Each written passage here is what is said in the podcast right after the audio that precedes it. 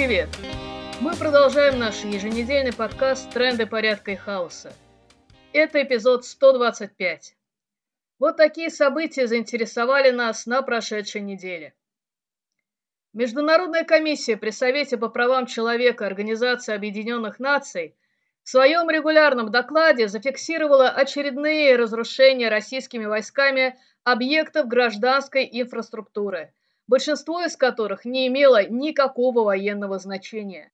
В итоге, помимо разрушения жизненно важных объектов, гибнет гражданское население. После исследований, проведенных на деоккупированных территориях, комиссия пишет, Расследование комиссии в Херсоне и Запорожье указывает на широкое систематическое применение пыток российскими вооруженными силами в отношении лиц, обвиняемых в осведомительстве в пользу вооруженных сил Украины. В некоторых случаях пытки применялись с такой жестокостью, что приводили к смерти жертвы.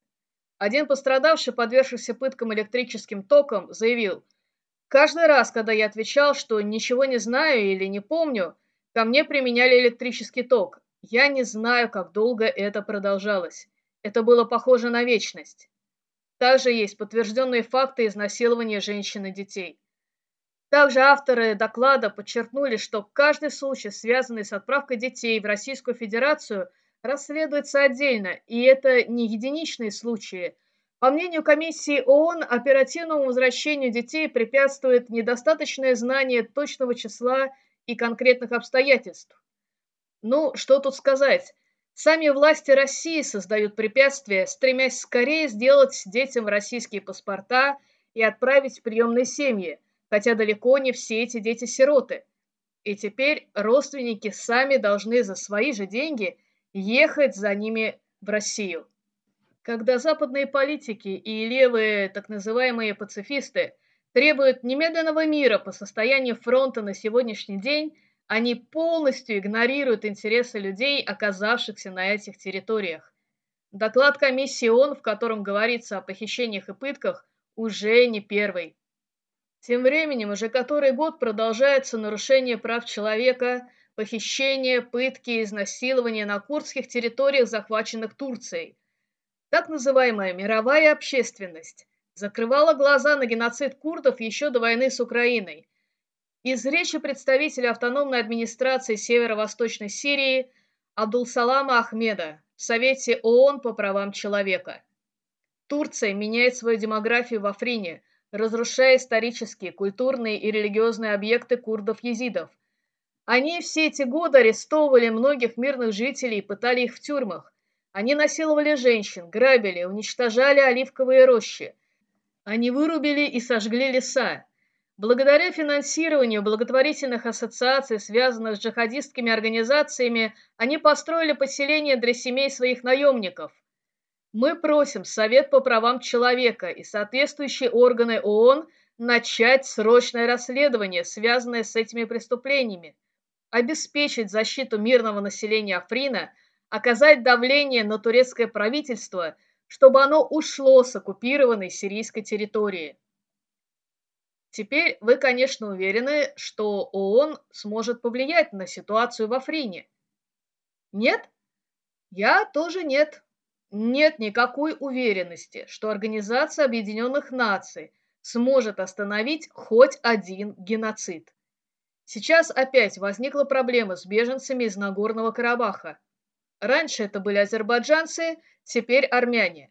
Раз за разом во всем мире люди сталкиваются с угрозой жизни из-за национализма, из-за споров о том, где должна проходить государственная граница – Властям всегда удобнее объяснить все проблемы, свалив их на то, что вот эти вот нехорошие люди неправильной национальности, они во всем виноваты. Но так кому, как не анархистам, продолжать отстаивать принцип интернационализма? Кому, как не анархистам, помнить и пропагандировать, что государство со всеми его границами, паспортным режимом и карательными органами – это очередная форма несвободы и бесконечного насилия. Почему же кто-то из анархистов воюет за Украину, а кто-то уже и погиб в этой войне? Не устану повторять вновь и вновь. Они там защищают не государство, а людей, которые хотят жить в мире, но не под пятой российского фашизма. Когда владельцы Z-каналов пишут «Смерть фашистским оккупантам», то я каждый раз согласна именно с этой фразой.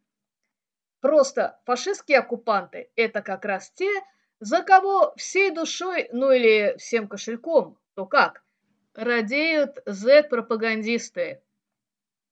Сейчас многие россияне сами стали кто релакантом, кто-то политическим беженцем, и некоторые из них узнали, что значит начинать жить с нуля, на новом месте, особенно когда у тебя ни денег, ни знакомств, а вернуться назад ты не можешь. Оттого адреса мои на Вхидруле, Девинагаре, что в краю моем воцарились скользкие твари. Те, кто знает там имена, ждут тюрьмы. Кто не знает, стоят вдоль плаца. Говорят, в глаза им смотреть нельзя, тем более улыбаться. Их машины везут разруху и муку вдовью, их приходится заправлять человеческой кровью. Те, кто видит это, кричат мне в трубку, но как могли вы? И я делаюсь горше пепла, белее глины. Гибель всходит вслед за невежеством, аккуратно. Мне самой нет больше пути обратно. Все, о чем я пела, что мне учить задавали на дом, выбито снарядом накрыто градом. Отрывок из стихотворения Веры Полосковой. К сожалению, некоторые из политических беглецов от российского режима столкнулись с новыми преследованиями. Так, находящаяся в Казахстане российская активистка Наталья Нарская оказалась в местной полиции после интервью, которое она дала проекту ТВ-2. В России из-за этого интервью на нее заведено уголовное дело за призывы к экстремизму. Так это или нет, можете оценить сами. Интервью есть на Ютубе. И если вы нас читаете, слушаете и тем более смотрите из России, значит у вас уже есть VPN.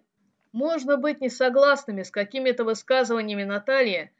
Например, я не согласна, что человек, который бесконечно терпит и ничего не делает – это непременно русский. И не горю желанием также высчитывать процент русскости или нерусскости в своей крови. Но сейчас Наталья Нарская находится в опасности. Возможно, что из-за угрозы экстрадиции в Россию она очень тяжело переносит заключение. Ее адвокат пишет, что она находится в тяжелом психологическом состоянии, из-за которого ее регулярно помещают в карцер. Адвокат сообщает, из-за этого ее состояние ухудшается, а весь изолятор из-за непрекращающихся криков и увечий, которые она наносит себе, думает, что ее пытают. Другие заключенные тюрьмы сочувствуют Наталье и довели информацию о ней до правозащитников. Эта солидарность заключенных дает надежду на то, что Наталью удастся спасти как из рук российской карательной системы, так и казахстанской. Помните, что даже за пределами российской юрисдикции рано считать себя в окончательной безопасности. Это не значит, что не надо давать интервью, рассказывая о путинском режиме, но вы можете делать это анонимно. Профессиональные журналисты прекрасно это понимают. Пришла также скорбная новость о гибели фем-активистки, участницы феминистского антивоенного сопротивления Анастасии Емельяновой. Анастасия также покинула Россию после начала войны и уехала в Турцию. По подозрению в убийстве арестован ее жених. Очень хорошо, что российские феминистки, соратницы Анастасии, сразу включились в ее поиски и помогают семье.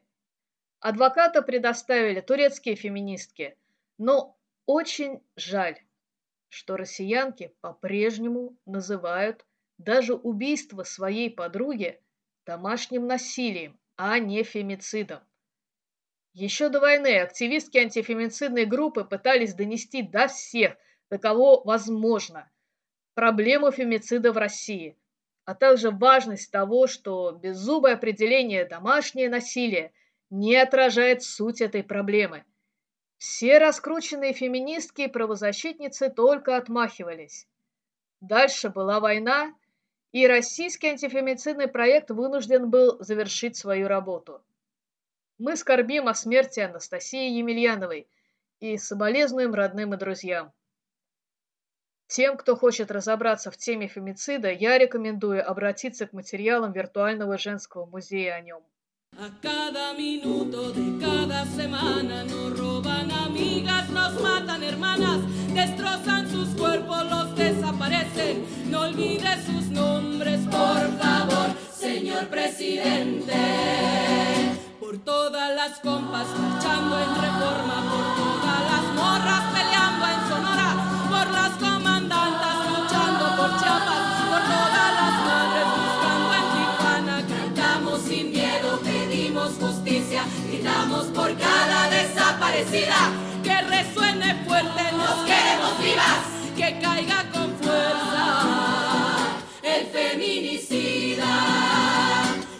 todo lo incendio, yo todo lo rompo. Si un día algún fulano te apaga los ojos, ya nada me calla, ya todo me sobra. Si tocan a una, respondemos todas.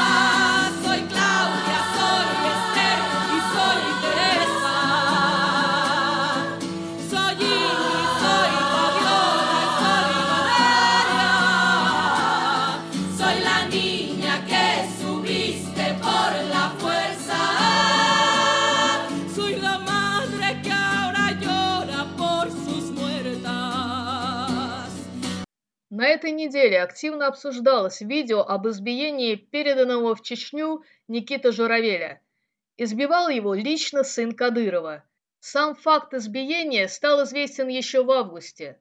Но видео в канале Кадырова, возможно, появилось сейчас по той причине, что пошли обсуждения, что он тяжело болен и осталось ему недолго.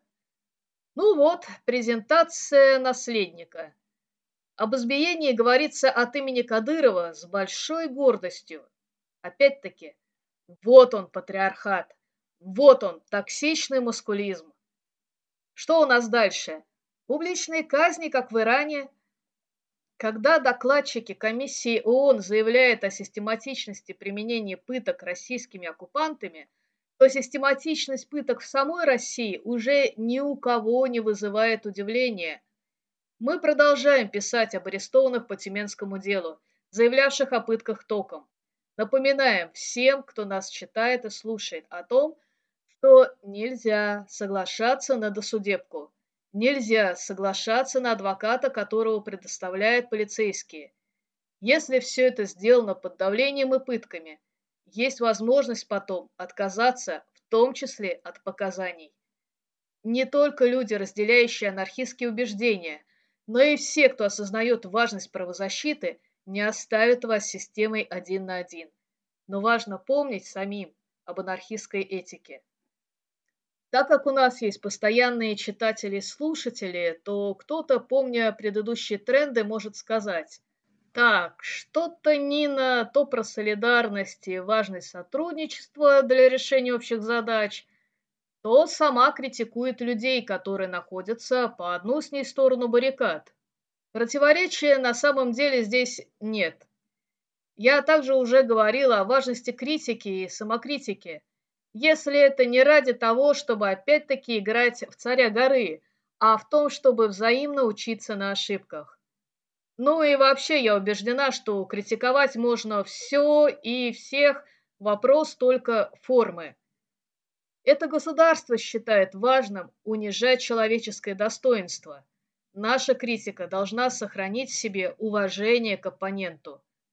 Это может быть сложным. Я сама этому учусь. И, конечно, речь идет не о том уважении, которого требовал крестный отец с фильма с тем же названием. Там уважение построено на иерархии власти, на абсолютно патриархальной логике. Важно помнить, что какими методами – мы собираемся создавать наш прекрасный мир анархии, то и будет построено на самом деле.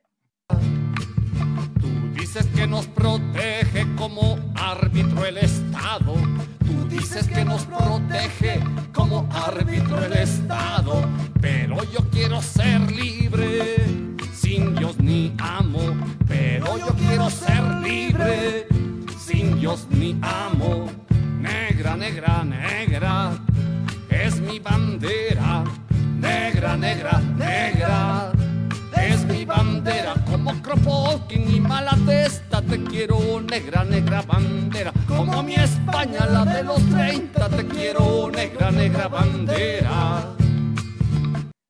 вот и все на сегодня.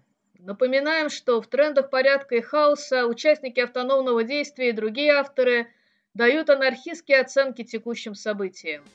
Слушайте нас на YouTube, SoundCloud и других платформах. Заходите на наш сайт автоном.орг, подписывайтесь на email рассылку.